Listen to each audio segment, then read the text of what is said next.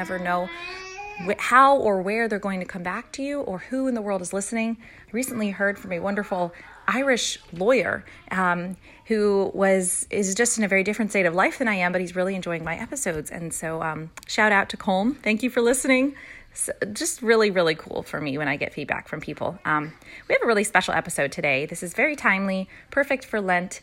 I really realized in my own life recently that I don't know much about the history and the tradition of how Lent came together or how fasting looked in the uh, earlier centuries of the church. And turns out it was a lot more rigorous, um, which is actually, I find very inspiring to know that people, even though they had so much less back then, they fasted more than we do typically now. So, really cool stuff from uh, Kristen Van Uden, who is an editor at Sophia Institute Press, and she's going to be talking about the Lenten Cookbook. And it's this is going to be a bit of a companion episode to uh, a later episode that's coming with Dr. Scott Hahn. So, he wrote essays for the Lenten Cookbook, and I'm really excited to release his interview in a couple of weeks. So that's going to be a few weeks into Lent, but I think it'll be good because it'll be at that point when we all want to give up on our fasting. So uh, we're going to start off today with this episode um, but before we do, I just want to thank this episode's sponsor, which is Catholic Match. It is the largest Catholic dating platform anywhere. And I remember when I felt the moment I felt ready for marriage, I had done a lot in my career. I had discerned out of religious life. I had tons of friends, but I felt like, you know, no one's asking me out. And I knew I needed to seek elsewhere, but I had this hang up where I didn't want my meeting my husband story to be online dating forever and ever. but eventually I just had to admit that, you know, this was just a hangup. And uh, my, I swallowed my pride and I joined. And I am so glad that a platform like this exists to help bring people together. So I do want to uh, encourage my single friends to join. And I want to just prepare you that you will encounter a mental battle like I did, um, because honestly, the devil doesn't want you to find your vocation. There will be misconnections when you join a dating website, and you're going to have to talk yourself down from envisioning marriage with four kids and a dog and a house, you know, with a guy only after you've seen his very brief profile. So you're going to have those mental struggles, and I want to be honest because I want you to expect it to take time and to expect those spiritual struggles. But, you know, ultimately, if you feel prepared to be married, I believe you're giving yourself the best possible chance by joining Catholic Match. So I am a proud so called survivor of the dating scene, and I'm so grateful to Catholic Match, which facilitated me meeting my wonderful husband. So if you join by March 15th, you will be automatically entered into a drawing to win a free six month subscription. Uh, so go ahead and join at uh, catholicmatch.com slash called and caffeinated. Use that link to be automatically entered into the drawing and Again, be sure to join by March 15th. You can also follow them on Instagram at Catholic Match for lots of wonderful dating advice. And uh, if my endorsement isn't enough, you can hear Nora in the background giving hers as well. All right, so let's jump into our episode. Kristen Van Uden, thank you so much for joining me on Called and Caffeinated. Welcome. Hi, Stacey. Thanks so much for having me. Yeah. Are you drinking anything today for our interview? Yes, I've just got some coffee right here, as usual. so, cheers. cheers. Are you a black coffee girl? No, I have to no sugar but cream, and I can usually I've boiled it down to two cups a day now, uh, which is a little better than the usual three. So even in these winter months where it gets dark, like you know, yes, 4 p.m., it's enough to get through the day. So I hear you. I totally hear you. I'm sure in the publishing world, it's like you gotta you gotta drink coffee. Oh yeah, definitely. it's, it's very fast paced. Um, I love it. It's, it's a lot happening at once, but yeah, you certainly need to be on your game. yes. Well, I'm a big fan of what you're doing at Sophia Institute Press, and I was such a fan of this book. Oh, this is the Lenten Cookbook by David Geisser with essays by Scott Hahn, and it is. I'll be sure to include in the video version of this um, some beautiful pictures and cutaways of all of the gorgeous Catholic artwork. Oh, that's a nice one, and all the recipes they're so beautiful. Um, so I was so happy to get this in the mail and super excited. But first of all, let me just ask you real quick for you personally, um, what calls have you received from God in your life so far? And what has receiving those calls looked and felt like for you? Yeah, so I'm a cradle Catholic. I was raised um, going to Catholic school starting from preschool all the way through college. So, what is that, 20, 22 years almost. Mm-hmm. Um, and I was very blessed to have a very Orthodox upbringing with a devotion to adoration and the real presence. So, a really good grounding. Um, of course, there have been challenges living out in the world with standing up for our Catholic faith, and just the world that we live in is so opposed to faith and to the family.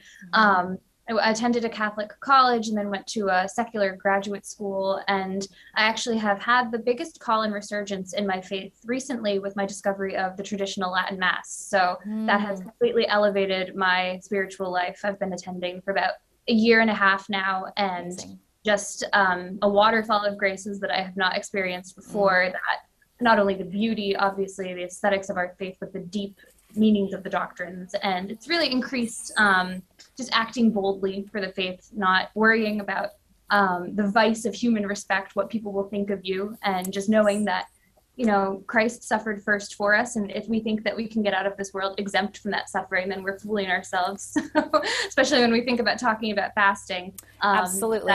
Really me uh, to just live boldly in the world for Christ. So beautiful. I I was going to say that's a perfect lead-in for talking about fasting, yeah. and I think it's a it's a beautiful. Um, uh, seeking of the authenticity of the mass, which unfortunately has been there's a lot of liturgical abuse that has happened and i think it's exactly. so beautiful that it's unifying catholics so many places so. right that's the thing yeah. it's so that's the true meaning of catholicity is anywhere you would go in the world just the, the unity not only of the latin language um, but also mm-hmm. the fact that as a dead language it cannot change so the meanings of the words cannot be changed regardless of which priest you have and whatever his opinions may be you know that you are embracing the faith whole and inviolate which is the true meaning of the word catholic wherever you are in the world. And that's how all the saints were raised, uh, really, up until the, this last century. So it's been such an inspiration for me. That's true. That's so true. I, I also I love Latin. I feel like it's it's like the secret language of the church. It's like we have our own secret language, guys. This is cool. yeah, exactly. Yeah. No, I'm, I'm, picking up some more and more. I didn't study Latin formally that much mm. um, in college, but yes, of course, if you've got the missal, and then uh, here at Sophia we have a little publication Benedictus that has the translations awesome. um, right there, so you can follow along and not worry about being lost. Yes, that's so nice. I love that. Mm-hmm. Yeah. yeah. So, good lead in for our uh, talking about fasting. Um, speaking of the authenticity of our Catholic faith. So, when I first heard about this cookbook, I was like, okay, well, you know, it's a Lenten cookbook. What are they going to have besides like bread and water? Right. so, what was the motivation at uh, Sophia to create this this cookbook for Lent? Exactly. Yeah, those those were my fir- first thoughts as well. And I'm like, isn't this a little bit of an oxymoron because of the, the concept of fasting? But when you think about it, really, no. Um, the motivation behind this was really, if you think of that famous G.K. Chesterton quote, that if you do not know how to fast, you do not know how to feast. And likewise, if you do not know how to feast, you do not know how to fast. So, mm. embracing the cyclical nature of the liturgical calendar and how we have these great feasts in the church, but that they require a period of preparation and of penitence. Um, really, the two reasons for fasting are in reparation for sins, penance for sins for ourselves and the whole world, the souls in purgatory, and also preparation. So, it has been traditional throughout the church's history to have periods of fasting before the major liturgical feasts, including even Advent used to be a period of fasting, but also in your own personal lives as well. So, mm-hmm. ahead of sacraments, especially marriage, there would be a period of fasting. Um, and when you think about the the definition of fasting you are supposed to approach it as a sacrifice mm-hmm. right so it is a sacrifice and when you really delve deep on that what that means is that food is objectively good because if you are sacrificing from something that's bad it's not really a sacrifice right. it's just right. you know so this really drives home that yes food is in fact something good that god has given us to nourish our bodies not only with what tastes good but what can truly give us the nutrients that we need to to live in our bodies. You know we're not purely souls like angels. We have this principle of sacramentality. We have a body and a soul. Um, this is the principle behind the incarnation itself, how God became man physically. That's why we receive the Eucharist physically. Um, that's why we venerate relics and we, um, you know, use icons as aids in worship. So we're not Protestants or Puritans who completely eschew the physical world or um, don't use beauty to point towards the truth. We really embrace that as Catholics. And so Mm. On the flip side of that, of course, mortifying our bodies and learning how to properly live in a body is a huge part of integrating our spirituality. Absolutely. And in a world and a culture that's so obsessed with convenience and also with dieting and fitness, um, you know, it's quite, it's very different, this, this concept of fasting. And it's really the true road to temperance. And of course, you find out very quickly every the day after Ash Wednesday, I'm always like, why did I give this up? Like, I know. darn it. but it's good. You find the limits of yourself and then you push past them. And that is the, um, you're supposed to find the limits of yourself and, and then you're also you're supposed to tap into the grace of god and you're supposed to turn to him for help to help you keep going throughout the season which is um, mm-hmm. oh something that's always a work in progress for me so right and that's how we can like rightly refer to the joy of fasting which is one of the, the chapters yes. in this book is because when we keep our eyes on god and on the spiritual goods that are going to last forever and turn away from the temporal world um, we can really emphasize that in all aspects of mm. our life and to Absolutely. prioritize spiritual goods over any sort of temporal happiness that will not last. Fasting mm-hmm. is kind of the quickest way to make that happen because if we can mortify our flesh through the appetites, then we'll be less likely to fall into temptation for a whole host of sins um, and also just yes. things that may not, in fact, be sins, but might be distractions from our, our goal in heaven as well. 100%, absolutely.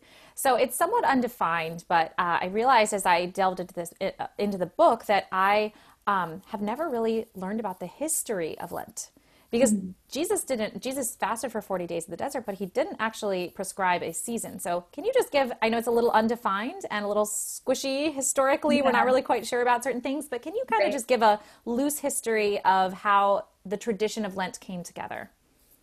Sure. So, of course, yes, that was the first Lent, really, is when Christ spent 40 days mm-hmm. in the desert preparing for his ministry. And the timing of that is important because it was after his baptism, but before his public ministry began. So, this is why um, it's before, obviously, Easter, but after the Epiphany and after those um, joyous feasts of Christmas and the presentation of our Lord in the temple. Um, 40 days, of course, has been a very symbolic number in the Bible throughout the Old Testament, you know, 40 years in the desert many times this number comes up. It's a the number that that symbolizes waiting for something greater, waiting to get into the promised land, um, which is really what happens during Lent spiritually on the spiritual plane. Um, it was formalized, we think, at the Council of Nicaea, along with many other things in the church. Typically, what happens with a whole host of uh, even doctrines is that there are traditions that exist that have not yet been formalized by the church, and then they are brought into a council and with the authority of Rome formalized mm-hmm. and then prescribed for the universal church. So sure. from that point forward, it became required. It was incumbent upon Catholics to participate in this Lent, um, in these particular fasting practices, mm-hmm. uh, under pain of sin.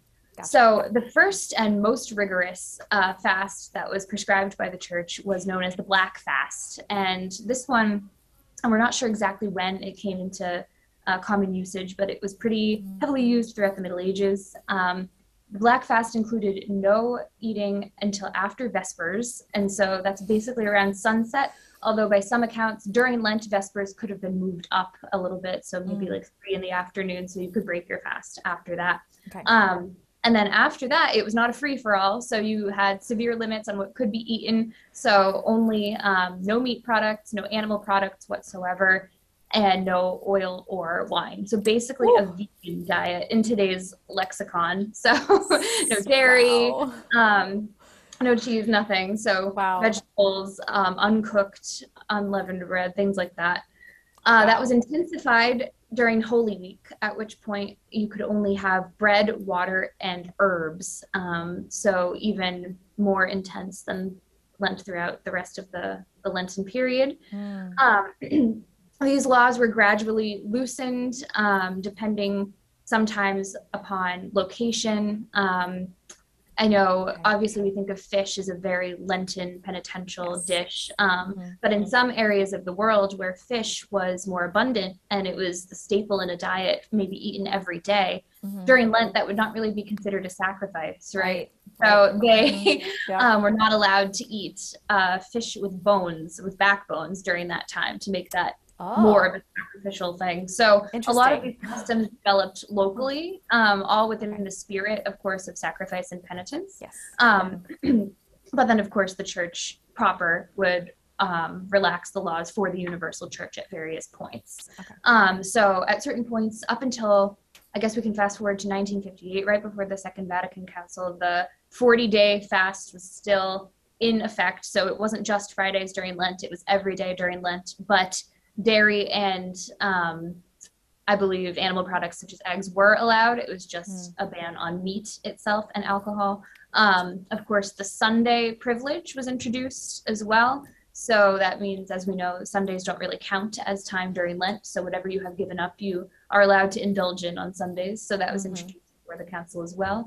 And then the current, under current law um, promulgated by Paul VI, we only have two days of complete fasting in the entire liturgical calendar. So those are Ash Wednesday and Good Friday.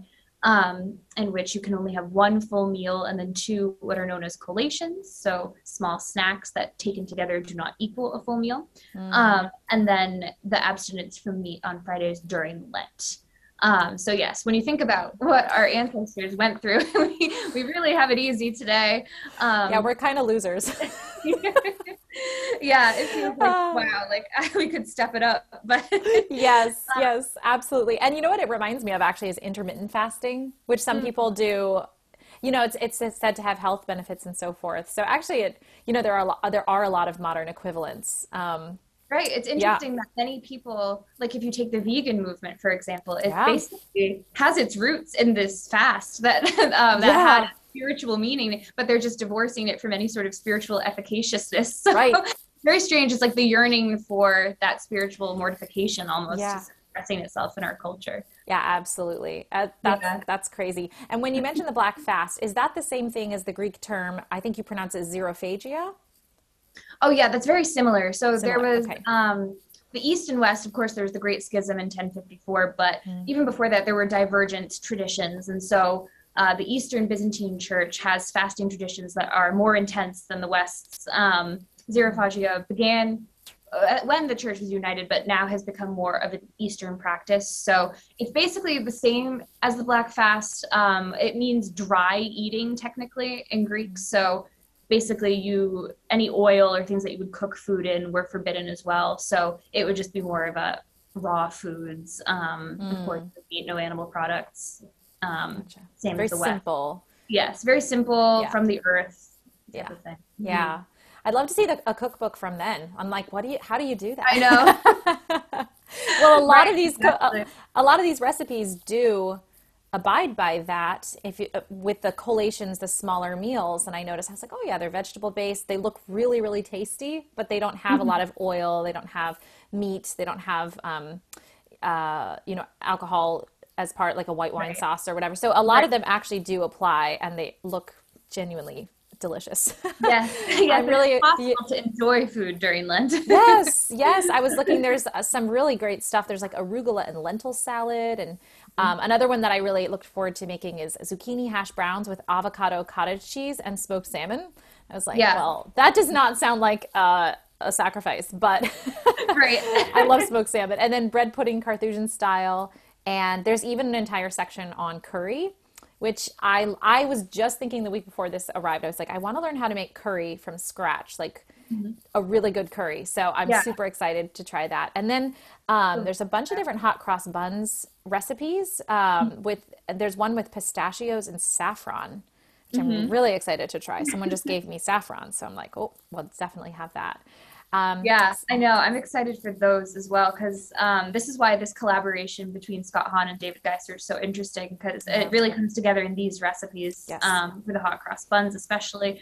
Um, of course, David Geisser is really um, he, he really loves recipes that can be versatile that you can add your own twist to that are classics but also have a signature an ability to make them signature mm-hmm. um, and scott has provided some interesting meditations even on the hot cross bun i mean I had known that it was eaten on Good Friday traditionally, right? Because obviously there's the cross. Yes. But what I hadn't known that's provided in this book is the background of the raisins that are typically included. And even those are symbolic. Uh, they symbolize the spices that were used to dress our Lord's body after the crucifixion in the tomb. So even something small as that um, can have and, viewed meaning. Yeah, and a, a, very Eucharistic symbolism there since we eat yes. Christ's body in the Eucharist as well. Absolutely. Right. Yeah, amazing. a little bit more history. I just wanted to give my listeners and viewers a little like glimpse into Ember Days and Rogation Days, mm-hmm. which we now no longer have as obligate fasts. Is that right? That's but right. I, yeah. I really didn't know much about them before the book. So if you could just give like just a little yeah. peek into what those are. Sure. So um, up until the Second Vatican Council, so still in parishes using the 1962 calendar and earlier, Ember Days still exist. So these were basically, as I mentioned before, there were periods in the church's liturgical calendar other than Lent that were typically reserved for fasting throughout the year. Mm-hmm. And so Ember Days were some of those days. So they were placed throughout the year to prepare either for feasts. So there's a whole slew of Ember Days before um, Christmas. There's um, a tradition known as St. Martin's Lent, actually, which mm. uh, culminates on his feast day on November 11th, I believe, that is mm. uh, preceded by a period of fasting. So it's utilizing fasting and feasting again in this yes. cyclical way of living that um, allows us to mortify our bodies and not just wait for Lent to, mm-hmm. to make use of that virtue. Um, St. Thomas Aquinas actually discusses fasting as a virtue if you do it habitually. So it can, of course, serve all the other virtues, temperance especially, um, humility, which is really the king of the virtues when you think about it. But if something becomes a habit, fasting taken for the right reason, then it too can become a virtue. So that is really in mind with the Ember Days throughout the church, um, what they prepare us to celebrate and also to maintain this virtue throughout the year.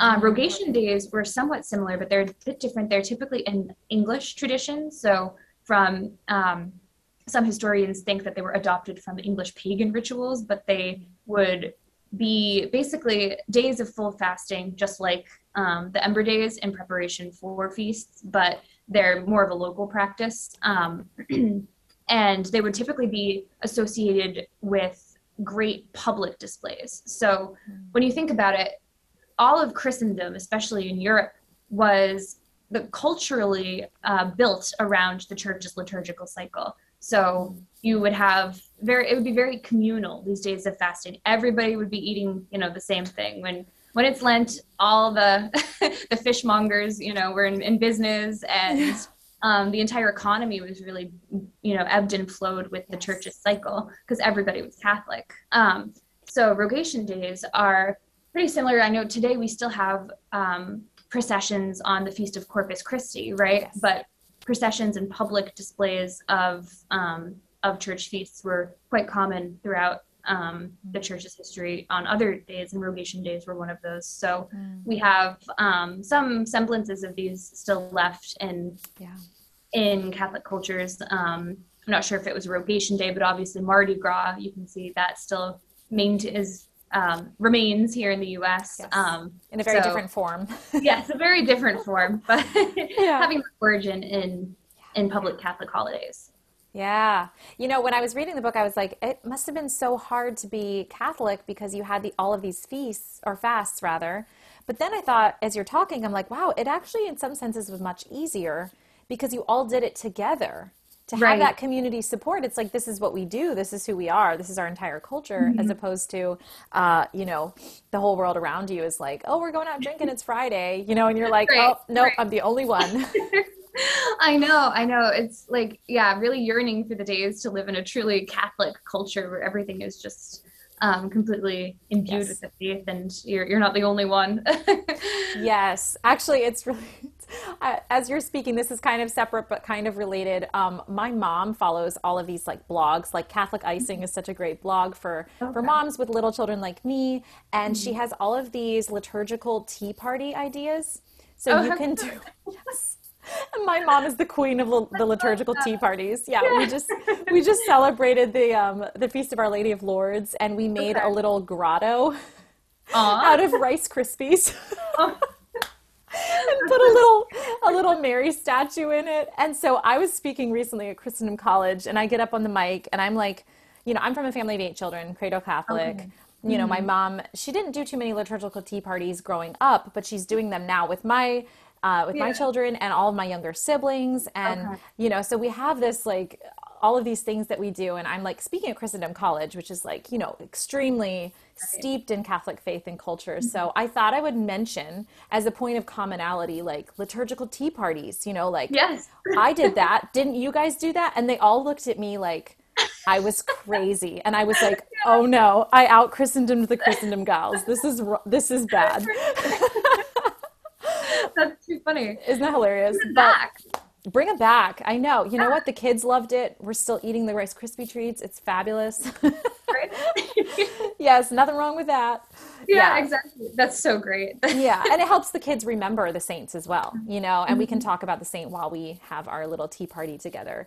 Um, you know, right. especially with toddlers, it's like, how do you get through the day? It's like, oh, liturgical. Yeah, right. There needs to be these benchmarks. Well, that's what. Right. We we are very good as Catholics about doing this during certain seasons, like Advent yes. and Lent. But really, the whole yes. year is meant to be lived liturgically.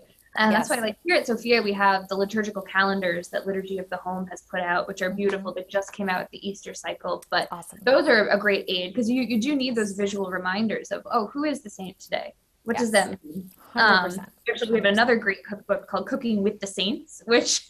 um, yes, my um, sister um, has that one. Day. Right. Yeah. Yes.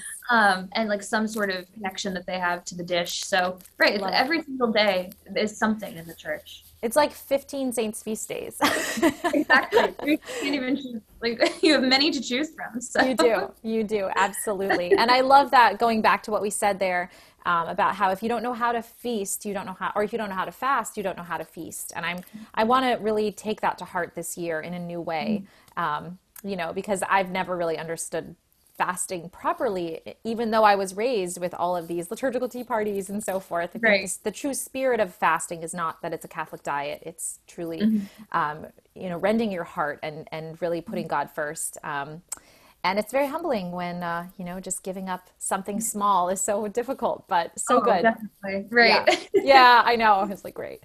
Uh, yeah. So what are some of your favorite recipes from the book? And what i don't know if you've talked to david geisser. He's the the chef who um, you know composed all of these beautiful recipes but do you know what his favorites were as well yeah, so I would say my favorites are really the simple vegetable dishes because I'm always looking for something to add to like a, a, staple, like if you're making chicken or something to have something new and interesting on the side. Um, so the roasted vegetables with herb dip sound really good. Mm. Um, the quesadillas, just simple staples that I'll be able to take throughout the year and not just Absolutely. keep in the Lenten season.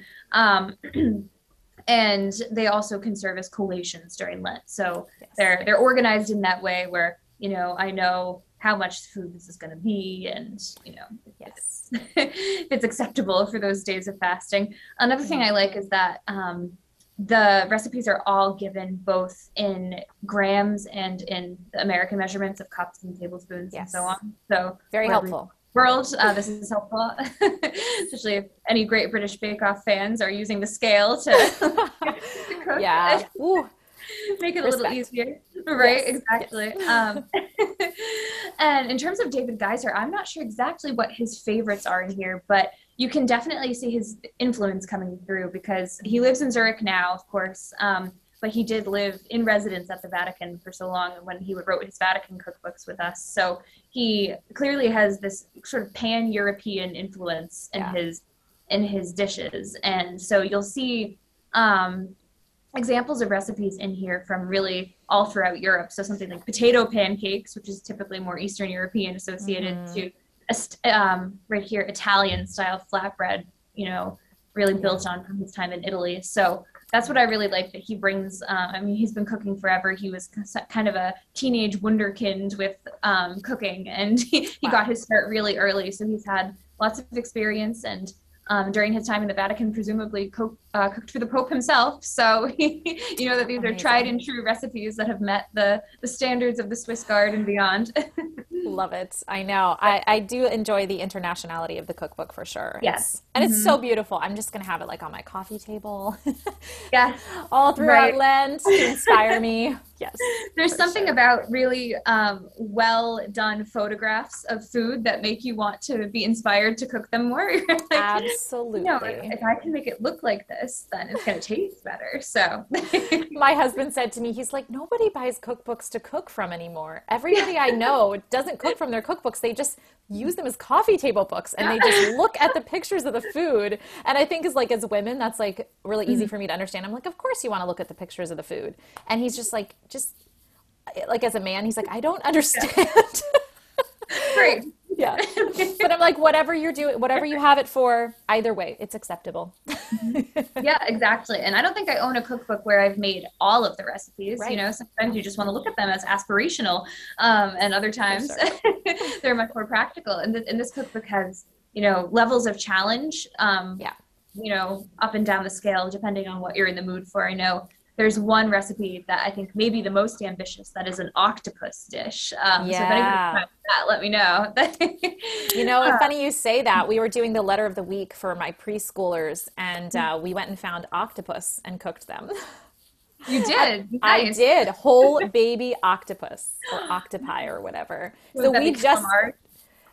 Um, you know, I thought is calamari squid. Is that squid? Okay. I think calamari is squid, yeah. but we did cook them without any breading on them, and it was interesting. They were like, anyway. Sorry if that grosses anyone out, but I know where to get octopus now, so I may there have to try that one. Yeah. Yeah, there you go. yeah. Well, Kristen, thank you so much for your time and really appreciate it. Uh, I will definitely put a link in the show notes to buy the Lenten cookbook, and I'm so excited to get some history of Lent, all these fascinating traditions that I think it's important for us to know.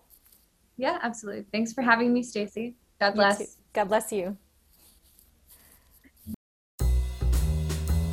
Thank you so much for tuning into Called and Caffeinated. If you're enjoying my content, I would so appreciate a rating and a review on Apple Podcasts.